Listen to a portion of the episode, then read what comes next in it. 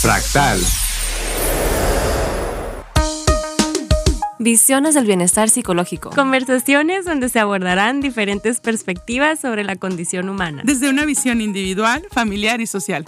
Fractal.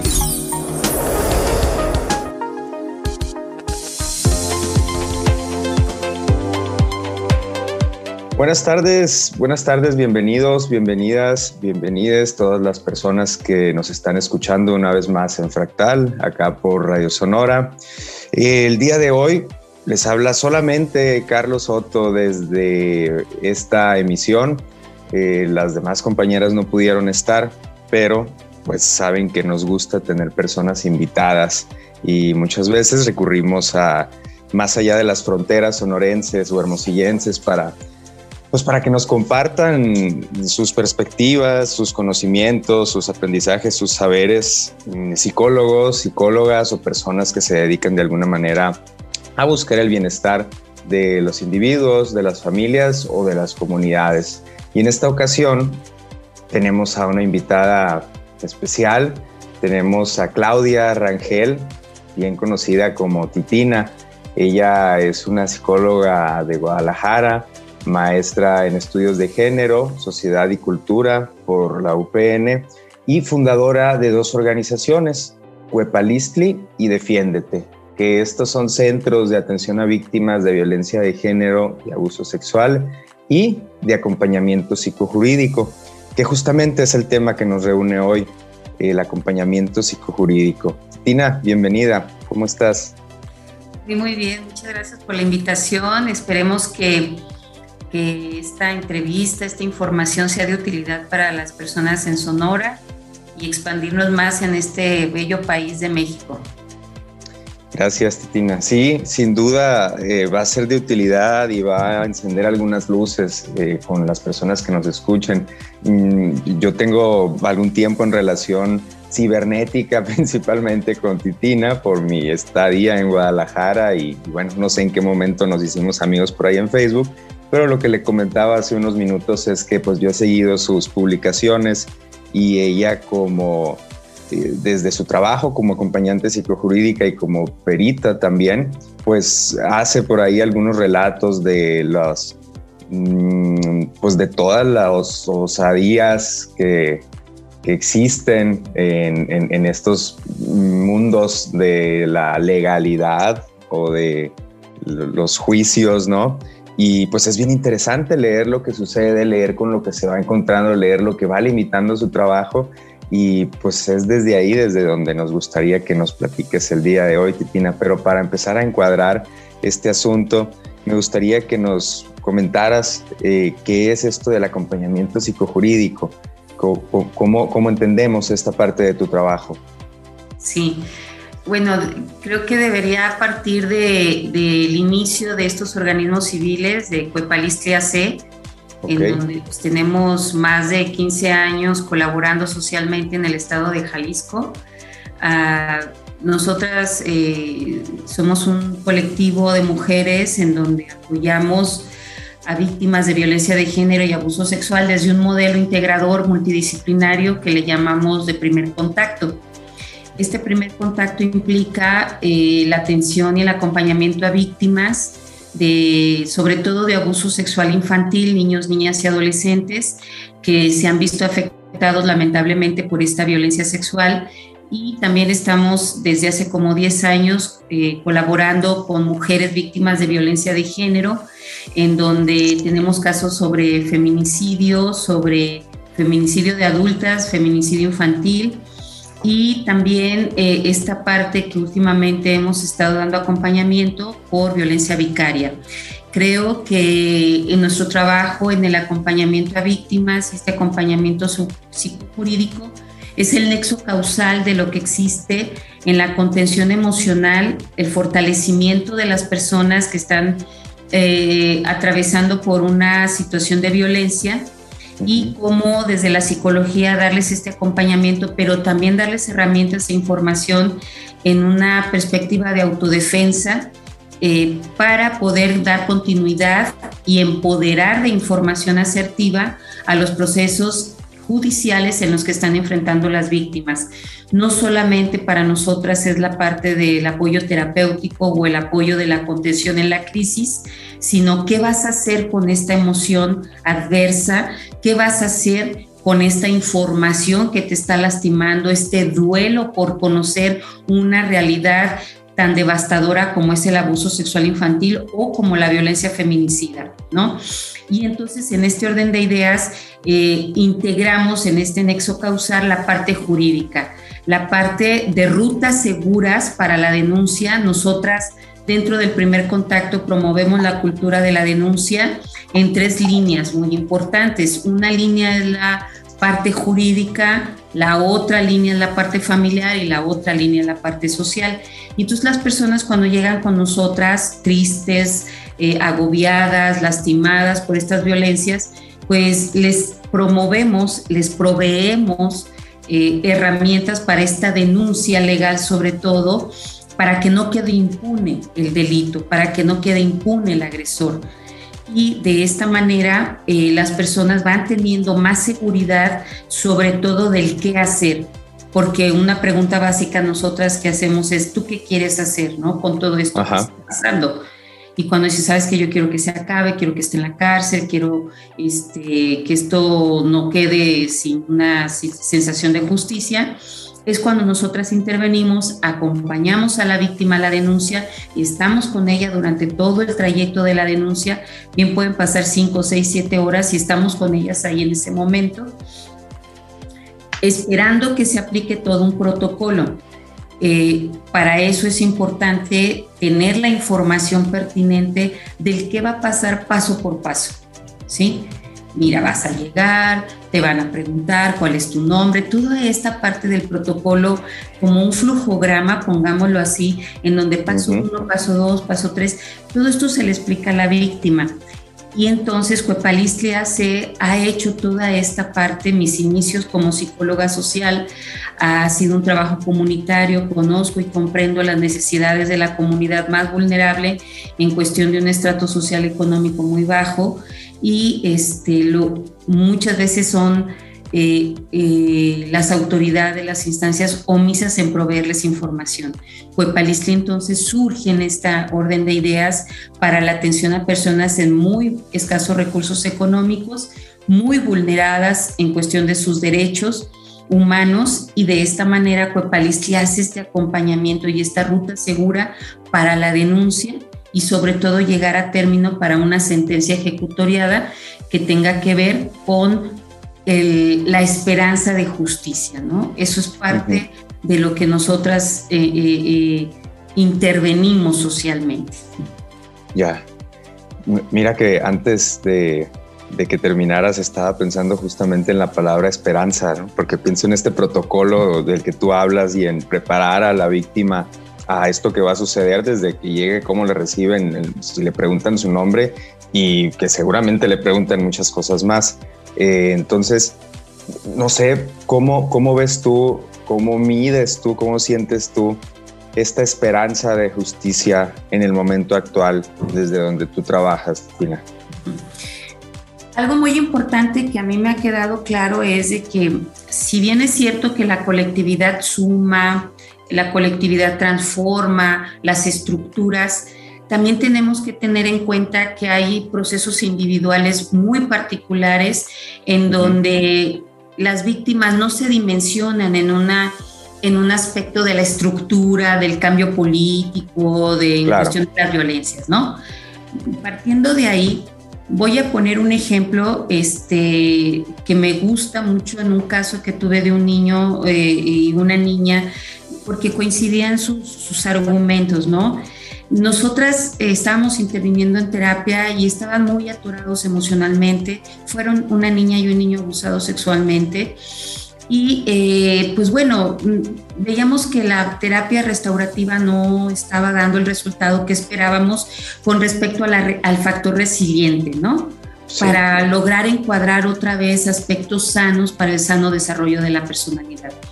Y entonces una de las terapeutas me dice, oye Claudia, oye Titina, mira, no pasa esto con este niño, pasa esto con esta niña, ¿qué podemos hacer? Entonces me meto yo a la sesión, soy observadora, no participante, pero de repente el niño estaba más atorado, la niña también, eh, y pues en el juego yo les pregunto, no, a ver, ¿tú qué quieres? Porque no se les había preguntado tampoco. No es porque mis terapeutas sean omisas o las colaboradoras, no. Porque es lo que menos nos preguntan cuando pasan estas circunstancias. Estamos por hecho en una visión adultocentrista que todo lo que los niños y niñas deben de tener ya lo sabemos, ¿no? Entonces yo les pregunto, ¿y tú qué quieres? Pues yo quiero meter a mi papá a la cárcel porque el papá fue el abusador sexual. ¿Eso quieres hacer? Sí. ¿Y qué propones para poder hacer eso? Entonces le quiero ir a decir a la policía. Perfecto. Estaba listo para la denuncia, ¿sabes? Entonces hablo con la madre y en ese momento le digo, nos vamos a denunciar porque el niño y la niña quieren denunciar. Y nos vamos a denunciar. Sabes que es una cuestión impresionante ver sus rostros una vez que salimos de ahí del centro que acá se llama Ciudad Niñez, es un órgano concentrador de todas las instituciones que atienden a, las infancias en riesgo. Cuando salimos de ahí, fue una cosa maravillosa. Dice, ya le dije a la policía, soy una niña cuepalistli, soy un niño cuepalistli, fuerte, feliz y empoderado, ¿sabes? Esos momentos, Carlos, son los momentos de esperanza. Tener esa sensación sembrada de la situación de la justicia dignifica a la víctima. Totalmente. El niño y la niña ya no va a saber qué va a pasar con el proceso, eso le toca a los adultos. Pero ya se lo dijo la policía, ¿no? Exactamente, ya la policía lo va a hacer. Entonces, ese es el momento de la esperanza. Una vez que se denunció, wow, el proceso terapéutico se fue para arriba mejoraron rendimiento escolar, mejoraron la cuestión de la alimentación, ya no tenían terrores nocturnos, ya no tenían enuresis, que es muy común en niños y niñas abusados sexualmente, en copresis tampoco. Bueno, todas estas series de sintomatologías, de signos en un cuadro sindrómico de la situación del abuso, minimizó en un 60%. ¿no? A partir de la denuncia. Exacto, porque la sensación de justicia legal este imaginario que de la autoridad protectora, ¿sí? Es parte de este bienestar de esperanza. Entonces estos, esta niña y este niño levantaron, ¿no? Que una madre que es víctima indirecta porque a su hija la mataron y tipifica como feminicidio y saber que encontraron al feminicida o saber que alguien está poniendo atención a su situación, que no sea la autoridad, pero le está acompañando, sabe del proceso legal, te deja una sensación de esperanza y no de desesperación, ¿sí? Entonces me parece que el primer contacto incide en todo un trayecto de acompañamiento a las víctimas, no solamente en este modelo institucional oficialista en donde el primer contacto atiende tres horas y ya, se le levantaron la denuncia y se acabó. No, el primer contacto implica una serie de pasos, una serie de fases de intervención para llegar a un resolutivo que tenga que ver con esta sensación de justicia. Eso es fundamental en nuestro modelo. Sí, levantar la denuncia y más, ¿no? Y, lo que hay, y lo que rodea todo eso, después de esas tres horas. Bien, Titina, pues fíjate, estamos llegando al, final del primer bloque de, de, Fractal. Vamos a un corte y nos escuchamos en unos minutos. Sigan en sintonía de Radio Sonora. Gracias. Fractal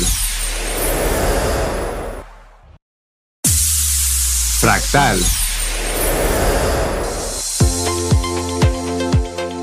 Estamos de vuelta en Fractal en este segundo bloque, eh, platicando su servidor Carlos Soto con Claudia Rangel, alias Titina, eh, una psicóloga, maestra en estudios de género y fundadora de dos organizaciones que atienden a víctimas de violencia de género, abuso sexual y las acompañan jurídicamente.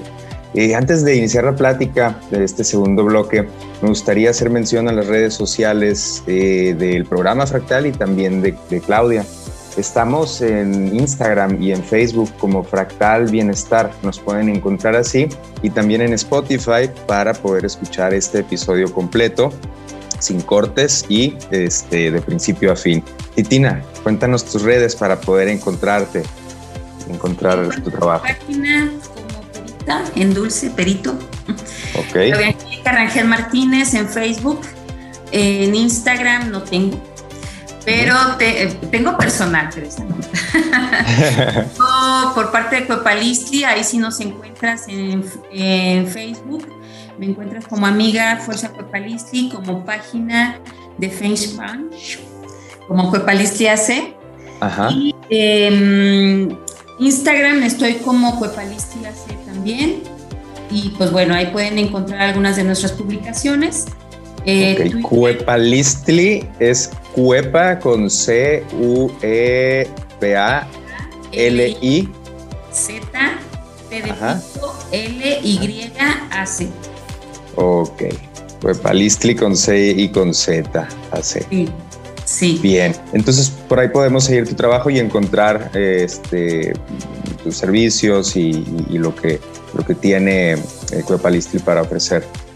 Sí, eh, si quieren alguna consulta, etcétera, eh, también pueden hacer vía WhatsApp un mensaje al 331 236 4753, WhatsApp y Telegram.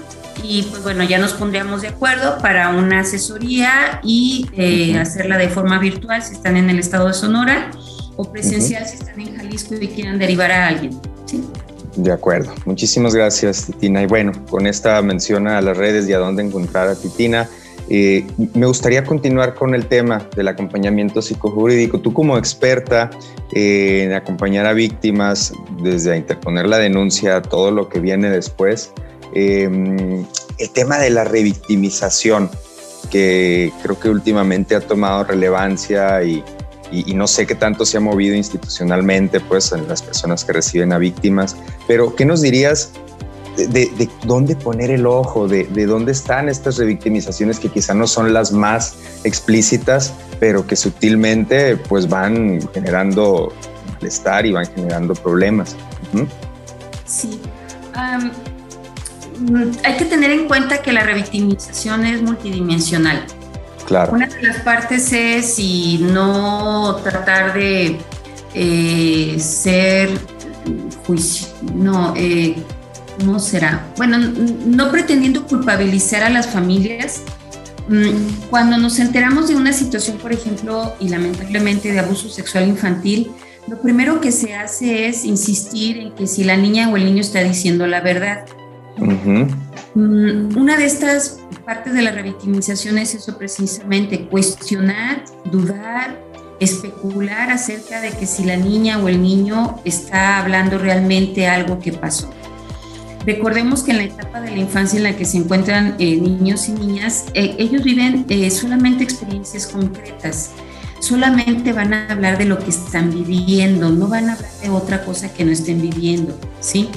La visión adultocentrista y el impacto emocional de tener en los oídos, de tener en, la, eh, eh, en, la, mm, en las emociones de que un niño o una niña fue abusado sexualmente, es un choque eh, de información que confunde, que lastima, que es un impacto para la persona adulta muy devastador.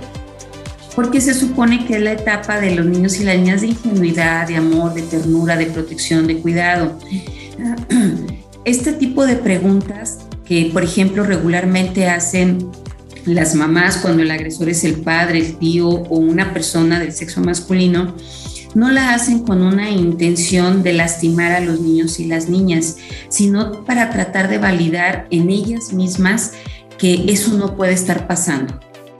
Entonces estamos hablando de una víctima indirecta también, ¿sí? sí. Pero el impacto de estas preguntas lamentablemente y de una manera inconsciente sí la victimiza. Si los niños y las niñas hablan de que alguien les lastimó, les tocó, les hizo, eh, hay que creerles, no hay que censurar. Los niños y las niñas dicen la verdad en este tipo de circunstancias. Eh, por más que quieran eh, intervenir o decirle, pero ¿qué más te hizo? ¿Y qué fue? ¿Y cómo lo hizo? ¿Y qué sacó? ¿Y qué metió? No, estas preguntas no podemos hacerlas porque distan mucho realmente de una veracidad y hablan más de un morbo, ¿sí? Pero también puede tener, es que es una dicotomía muy interesante porque hay personas que lo hacen sí un morbo, pero hay personas que lo hacen para tratar de paliar ese impacto del dolor de la información que están recibiendo, ¿sí? Cuando ustedes conozcan de un caso en estas circunstancias, derívenlo a un profesional en psicología específicamente que entienda, atienda y comprenda acerca de lo que es este tipo de situaciones de violencia contra las niñas y los niños, para evitar así también la revictimización profesional de particulares que si no saben intervenir pueden en su momento eh, censurar el proceso de este mismo niño o niña y evitar que se dé continuidad para la denuncia. Algo muy importante es que en todo el país, en todo México, el Código Nacional de Procedimientos nos dice que cualquier tipo de violencia sexual contra niñas y niños debe de ser denunciado legalmente, ¿sí? Si una familia, un profesional particular se está enterando de que está pasando esta situación deben de, denunciar, si no, también se da revictimización, porque se está dejando en libertad e impune a un agresor sexual. Y luego ya no va a ser una niña, van a ser dos o tres o cuatro. Y no queremos que esta conducta se reproduzca en este agresor sexual porque va a tener la sensación de que lo que hizo no pasó nada, ¿sí? Esto también es una revictimización que tiene la sociedad en general como responsabilidad, ¿no? No solamente preguntarles a los niños y las niñas, sino el actuar o omiso de la sociedad civil, de la ciudadanía en general. La ciudadanía implica no solamente ir a votar cada determinado periodo electoral o tener una INE, no, tu responsabilidad ciudadana implica que cuando conozcas de un delito, de una situación que esté atentando contra la dignidad y los derechos de alguien más, esa situación es denunciable, ¿sí? Y así evitaremos más revictimización, porque entonces esta niña y niño van a tener esta sensación de justicia. Y además de que lo que dijeron le creyeron. La credibilidad de testimonio es fundamental para un proceso de terapia restaurativa y un proceso resiliente en los niños y las niñas. Ya, entonces entiendo que para cuidar, no caer en una revictimización, por un lado hablamos de evitar la culpabilización, no dudar de esta denuncia, de esto que nos dicen los niños, las niñas eh, que han sido abusadas de alguna manera, es decir, no cuestionar, no dudar, no hay por qué especular y menos censurar, eh, también evitar preguntar explícitamente, aunque sea algo que eventualmente puede eh, como hacer sentir que se entiende esa situación. Eh, derivar lo antes posible a una atención psicológica pues competente, preparada, especializada, por así decirlo. Y también pues el no denunciar podría ser una revictimización, porque luego pasa que en las familias, no sé si tú lo compartas, pues se prefiere pensar que no pasa nada, ¿verdad? Y porque de alguna manera eso mantiene pues un equilibrio y mantiene una sensación de estabilidad, eh, no sé, como el guardarlo bajo la alfombra. Así es. Y es muy importante tener en cuenta también que la persona que es víctima indirecta debe de tener también un acompañamiento para conocer cómo sería el trato posterior al evento del abuso sexual infantil, en este caso, a los niños y las niñas, ¿sí?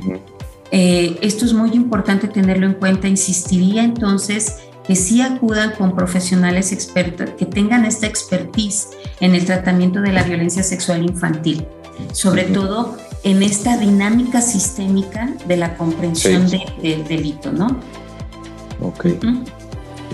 Con dinámica sistémica de la comprensión del delito te refieres a todo esto que repercute no solo en la persona o en la familia, sino también a, nivel eh, sociedad de cuando dices, entonces no va a ser ya una niña, sino van a ser dos, tres, cuatro, etcétera. Todo este sistema de la violencia, ¿no? Ajá. A todo este sistema, la terapia sistémica familiar es un enfoque, pero todo este sistema familiar, este sistema social, va a tener una repercusión también en el impacto de recuperación resiliente del niño o la niña, ¿no? Pues vamos a tejer esa información, por eso es importante que vayan con personas expertas que comprendan esta, cómo se teje la violencia sexual en los niños y las niñas, ¿sí? Bien, bien, bien. Em, nos quedó un minutito. Me, me, llama la atención que has mencionado en varias ocasiones el adultocentrismo. Ajá. creo que este es un tema que, que, había salido anteriormente, no recuerdo si en la emisión pasada, pero ¿cómo, cómo podemos entender aquí el adultocentrismo en, en, este asunto de la denuncia y del acompañamiento psicojurídico? Entiende, entendería yo que es algo como olvidar la voz de niños y de niñas, ¿no? Y de repente pensar que sabemos qué es lo que necesitan, como el ejemplo que tú ponías, sin antes preguntarle. ¿Qué hay más allá de eso en el adultocentrismo? Sí, es correcto lo que dices, olvidar la voz de los niños y las niñas, pero también validar la postura de los adultos sobre los niños y las niñas. ¿sí? Eh, los derechos humanos tienen una línea muy específica con relación al trato y manejo de asuntos eh, en protección de las infancias vulnerables. Para México se llama interés superior de la infancia. No hay otro derecho más supremo que el de los niños y las niñas en todas sus dimensiones, social, eh, psicológico, emocional, eh, de alimentos, etcétera, ¿no? Entonces, los adultos, las personas adultas ponderan que su voz es la que es creíble y no la de los niños y las niñas. En asuntos legales, por ejemplo, el agresor sexual lo primero que va a decir no es cierto, el niño o la niña están mintiendo, yo soy el que dice la verdad porque soy el adulto, porque los niños y las niñas no saben lo que hablan. Eso es totalmente una mentira, ¿sí? Los niños y las niñas saben lo que hablan, lo que dicen, lo que vivieron y lo que les hicieron. el agresor tiene que sacar esa, sí, tiene que sacar esa defensa porque sabe que sí lo hizo, tiene que minimizar lo que le rebasa y lo que le rebasa es la verdad. Ya. Bien, bien, bien. Bueno, gracias Titina. Eh, vamos cerrando este segundo bloque. Vamos a un corte para eh, iniciar el tercero. Muchas gracias por escucharnos. Volvemos en unos minutos. Fractal. Fractal. Bien, estamos de vuelta en este tercer bloque de Fractal.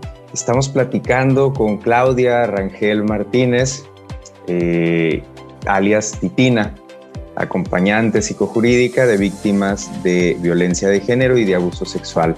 Hemos platicado un poco sobre qué es el, acompañamiento jurídico en general, sobre cómo esta eh, la, denuncia empodera y promover la cultura de la denuncia es importante, no solamente para las personas víctimas, sino también para las víctimas indirectas, para las familias y para la ciudadanía en general.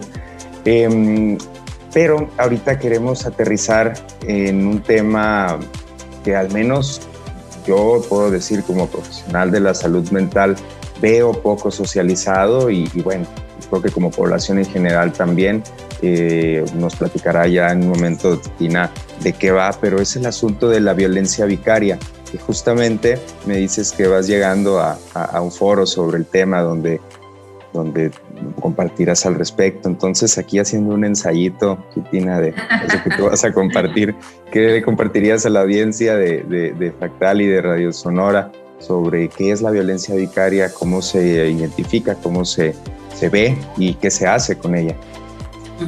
Sí, bueno, estamos acá en el estado de Oaxaca. Me invitaron a un foro para presentar la iniciativa de ley ante el órgano judicial que tiene que ver con la aprobación de leyes.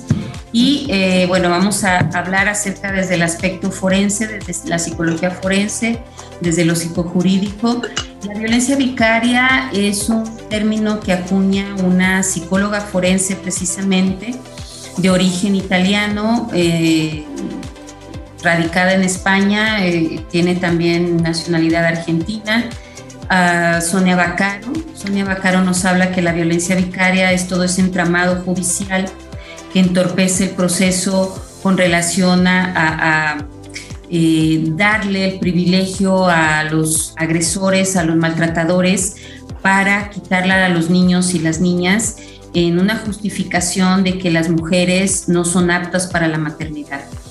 Eh, regularmente este tipo de, sujetos tienen denuncias interpuestas por violencia familiar, por abuso sexual infantil, por situaciones de violencia económica. Y entonces aquí la violencia vicaria nos habla también de una simetría de poderes y de adquisición y, y cuestión económica donde ellos son los que tienen de alguna manera el dinero para poder tener este entramado de corrupción, comprar las instituciones a los juzgadores y que se ah, pongan lentos, que sean cansados, que sean mm, desgastadores emocional y psicológicamente para las mujeres eh, los procesos judiciales, ¿no? Mm, nos han dicho a nosotras que la violencia vicaria también aplica para los hombres, pero no aquí hay una situación muy importante que hay que tener en cuenta, que es la desigualdad de oportunidad de acceso a la justicia en cuestión de lo económico. Muchas de estas mujeres se atrevieron a denunciar la violencia que vivían con sus agresores, les dijeron, sabes que ya no puedo seguir contigo, nos separamos, el agresor no comprende que hay un ciclo que, que termina las relaciones y sobre todo cuando está presente la violencia en todas sus dimensiones. Estas mujeres se atreven a, denunciar a los agresores y en un afán vengativo, de revancha, pues lo primero que dicen, pues te voy a dar en donde más te duele. La maternidad en nuestro país es un arraigo profundamente incluso cultural y es una forma también de, de, mm, de sometimiento, de control contra las mujeres.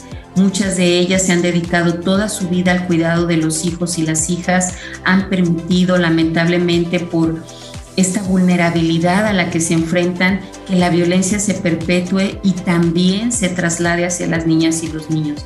Entonces cuando ellas deciden la denuncia, el agresor tiene otro sistema de adquisitivo, de dinero, y pues empieza a cobrar, ¿no? Empieza a pagar con abogados corruptos, que pueden corromper a jueces, a ministerios públicos, detienen los procedimientos, hay un entramado tremendo en relación al maltrato, toman a los hijos como botín de guerra, estos agresores inmediatamente piden a los niños y a las niñas como con custodia y con resguardos, se los conceden las autoridades sin investigar, sin tener en cuenta el patrón de conducta eh, que es progresiva en cuestión de la violencia.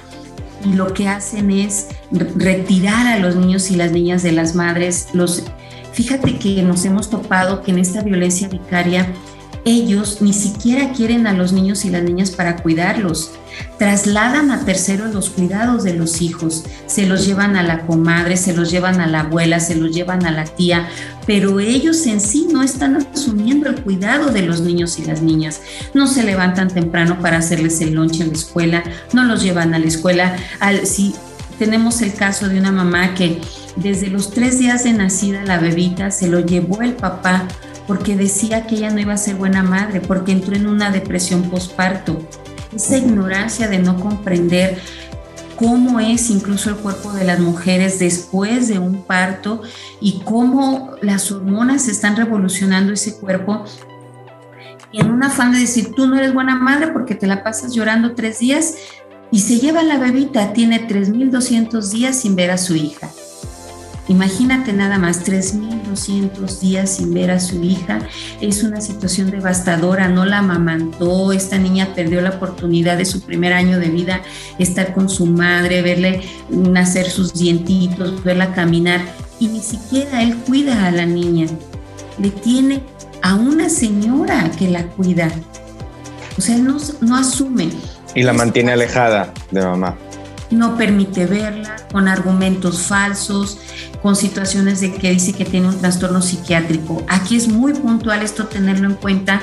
Yo como perito en psicología forense, cuando llegan y me dicen es que ella está loca, digo, a ver, sus palabras tienen que ser cuidadas también. Si ella tiene un trastorno psiquiátrico, tendrá que darme una un diagnóstico por escrito de ese psiquiatra que está señalando que tiene un trastorno psiquiátrico. Y ahora bien, me dicen que sí, que tiene trastorno. Pero si ese trastorno psiquiátrico no pone en riesgo la integridad de esta persona, ni el de terceros, ni el de su contexto inmediato, no tiene ningún impedimento para ejercer su relación materna. ¿sí? Si es una persona que está en un trastorno psiquiátrico y está controlada, en el sentido de medicamento, pues obviamente la medicina es experta y tiene todas las vertientes para tener controlada una paciente así. Pero no, se van con estos fundamentos tan eh, superfluos en el sentido de querer dañar todavía más la integridad. ¿Por qué? Porque la sentencia de te voy a dar donde más te duele, la cumplen. Y lamentablemente ni siquiera es una situación contra los niños y las niñas, pero les afecta a ellos. Pero son usados como herramienta, ¿no? Sí, como un botín de guerra literalmente, como una forma de contener a la otra persona y saber que está ahí sujeta a sus disposiciones ahora legales. Porque lo que no comprende este sujeto es que ya no podía ella estar con él. Ella se zafó de él. El agresor narcisista nunca va a querer que se zafen de él, nunca. Pierde el control. Es una forma de validarse. Tener a alguien que le tiene miedo, que le tiene sumisión, que, le, que lo puede controlar, que la puede controlar. El agresor narcisista, violento, razonar, razona esa violencia calculadora, va a decir, no, ¿cómo te me estás yendo? No, espérate, está bien, no quieres estar conmigo, pero ahora viene la mía.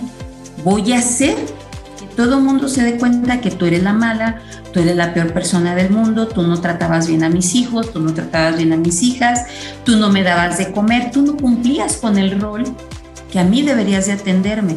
Cuando estamos en pleno 2022, donde estos roles de, de los cuidados internos en el hogar tienen que ser compartidos y de apoyo mutuo, ¿no? Sí. Pues la violencia vicaria incide en eso. Algo muy importante también es que muchos de esos agresores en violencia vicaria son agresores sexuales también. Cuando las madres denuncian, se sale de control para ellos. No quieren ir a la cárcel. ¿Y qué es lo primero que hacen? ¿Tienen dinero? Agarran, pagan a un policía, pagan al Ministerio Público, yo lo agarro al niño, a la niña y me los llevo. Pero no van a hablar nunca de lo que yo les hago entonces esa madre está luchando que ya no les haga eso. No le creen a la madre. Piensan que está. Y luego las autoridades dicen, es que está con el papá, no pasa nada. No, sí pasa, porque yo conozco cómo es de violento. Pero es que usted nunca denunció. Es que no podía denunciar. No comprenden este entramado de la violencia. ¿Sí? Por eso es importante que en los juicios familiares, en los juicios de una situación así, se conozca el patrón de comportamiento del agresor, porque son agresores que se quieren proteger de que los niños y las niñas denuncien y hablen de la violencia que vivían y estando sometidos en el núcleo familiar. Híjole, qué, fuerte, Tina, eh, estas, pues estas realidades tan sensibles y tan comunes, ¿no? Que, es que las escuchamos frecuentemente, bueno, al menos a mí sí me ha tocado escucharlas en, en consulta y, pues sí, como tú dices, es un entramado que entre discursos familiares y discursos pues, culturales, quizá muy latinos o muy mexicanos, pues se pierde, ¿no? Y hay que saber ahí encontrar los hilos. Bien, eh, tenemos que despedirnos de este bloque para pasar en unos minutos a la última parte de Fractal. Síganos escuchando. Muchas gracias y en unos minutos volvemos. Fractal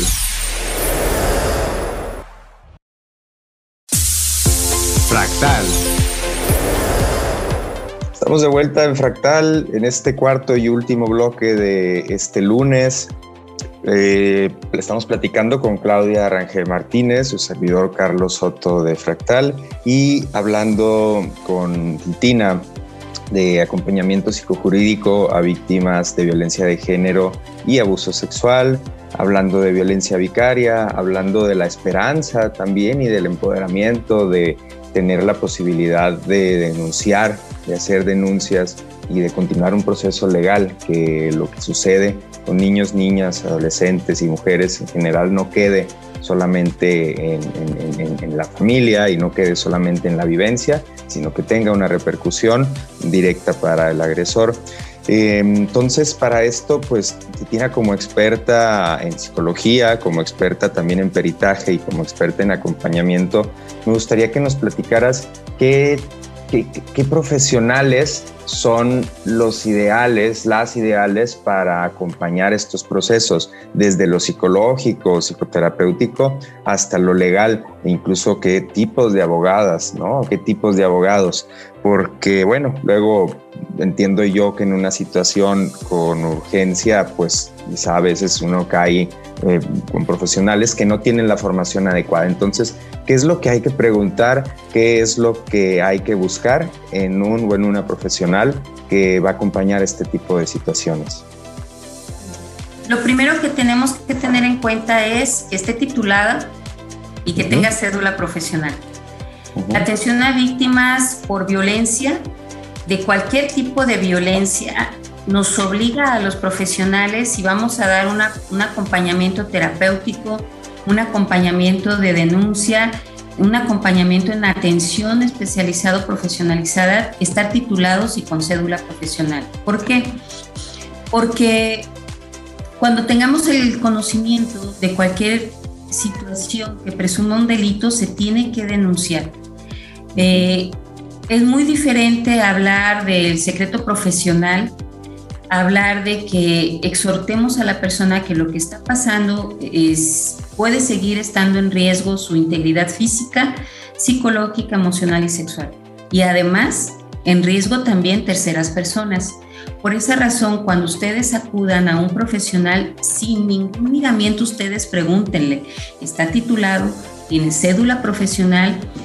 Y además, si no es una cuestión de, violencia, tienen el derecho también ustedes de saber que están acudiendo con un profesional que en realidad terminó al menos una licenciatura que está, por eso se llama licenciatura, porque nos dan una licencia, eso es nuestra cédula profesional para poder ejercer en una relación eh, de un servicio que estamos proporcionando, ¿no?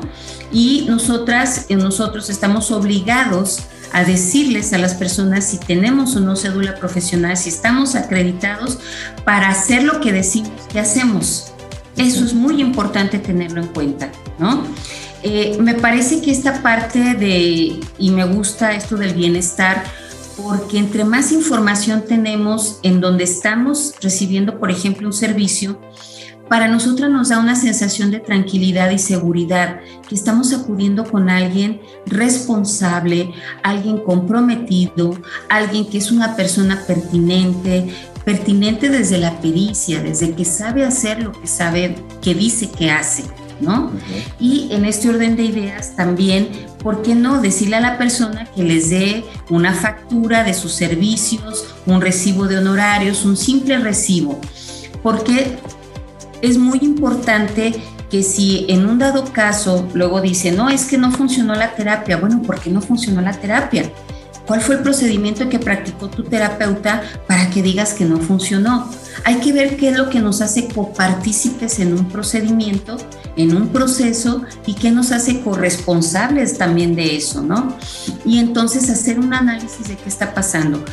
El aspecto de la psicología es un aspecto muy sensible porque hablamos de procesos en donde se da la transformación de pensamiento, de, conocimiento, de información. Entonces necesitamos realmente que la persona que está frente a nosotras argumentando y diciéndonos, orientándonos, pues tenga los elementos que realmente nos vayan a servir para nuestro bienestar integral a largo plazo. La terapia es un elemento de nuestra vida que nos va a servir para cambiar algo que no es adecuado o que quiere reforzar algo que sí estamos haciendo bien, pero queremos una orientación profesional.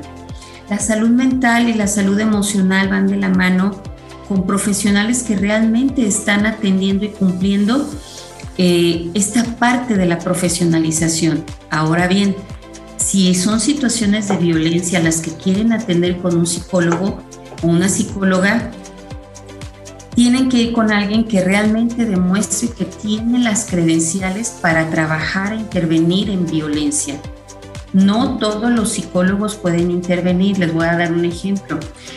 En medicina, tú sales como médico general y tienes que irte especializando. Vas a ser ortopedista, vas a ser nefrólogo, vas a ser cardiólogo, ¿sabes?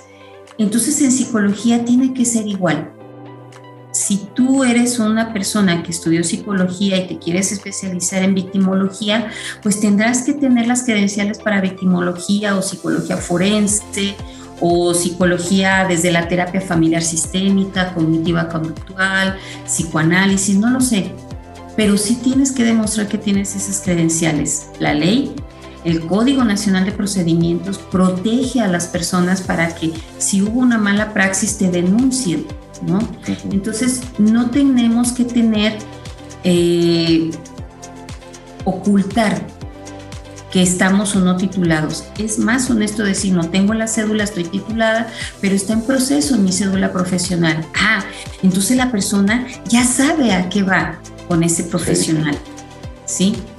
Entonces, sí es muy importante empezar a tener especialización. Si este programa lo escuchan estudiantes de licenciatura, vayan empezando a tomar cursos, diplomados extraordinarios a lo que es su propia formación disciplinaria en una licenciatura. ¿Por qué? Porque les va a dar otras credenciales, les va a dar otra mira, otras miradas de cómo, ¿sí? Desagregar a la psicología. Porque también la psicología se vuelve un punto de poder y decimos, somos psicólogas, somos psicólogos, pero no decimos en qué especialidad. ¿no? Me ha presentado todo el tiempo Carlos diciendo es perito, ella es acompañante de víctimas y bueno, mi discurso va más enfocado a las cuestiones psicojurídicas y psicoforenses, ¿no? Pero vengo de un legado de la psicología social. Como un fractal, nos tenemos que desagregar. Pero a la vez hacemos una sola imagen, ¿no? De lo que vamos a ofrecer a la persona. ¿Me explico? Sí, como qué, importante esto, esto que dices de eh, tener claro quién es la persona con la que nos estamos atendiendo o estamos yendo a consulta y también este mensaje que envías a estudiantes porque pues al final cada quien va eligiendo su camino y su perfil eh, profesional y, bueno es, importante quizá eh, írselo preguntando a nivel estudiantil pues para dónde me quiero ir, ¿Qué, con qué me gustaría trabajar, desde dónde, ¿no? ¿Qué más hay que, que, que, hasta ahorita no he visto o que no he tenido, con lo que no he tenido contacto? Bien, Titina, pues después de, casi una hora de estar platicando por acá y de estar escuchando tu experiencia y tus, tu, pues tus experiencias más bien, porque contaste anécdotas, tu experiencia profesional y tus consejos o recomendaciones eh, también profesionales, pues nos tenemos que despedir. Gracias por acompañarnos aquí en Fractal. Eh, habíamos ya hablado desde hace tiempo de esta invitación. Yo la verdad es que te tenía en mente desde hace bastante tiempo, pero, pero bueno, pues por fin se nos dio. Eh, muchas gracias por acceder, por darnos esta hora de tu tiempo y muchas gracias también a Radio Escuchas, a quienes están siguiendo este programa y eh, esperemos que les sea útil la información platicada aquí el día de hoy. Nos despedimos, yo soy Carlos Soto y entrevistamos a Claudia Rangel Martínez, alias Titina. Sigan en sintonía de Radio Sonora. Gracias por escuchar. Muchas gracias por el espacio. Gracias, Titina. Bye. Fractal. Visiones del bienestar psicológico. Conversaciones donde se abordarán diferentes perspectivas sobre la condición humana. Desde una visión individual, familiar y social. Fractal.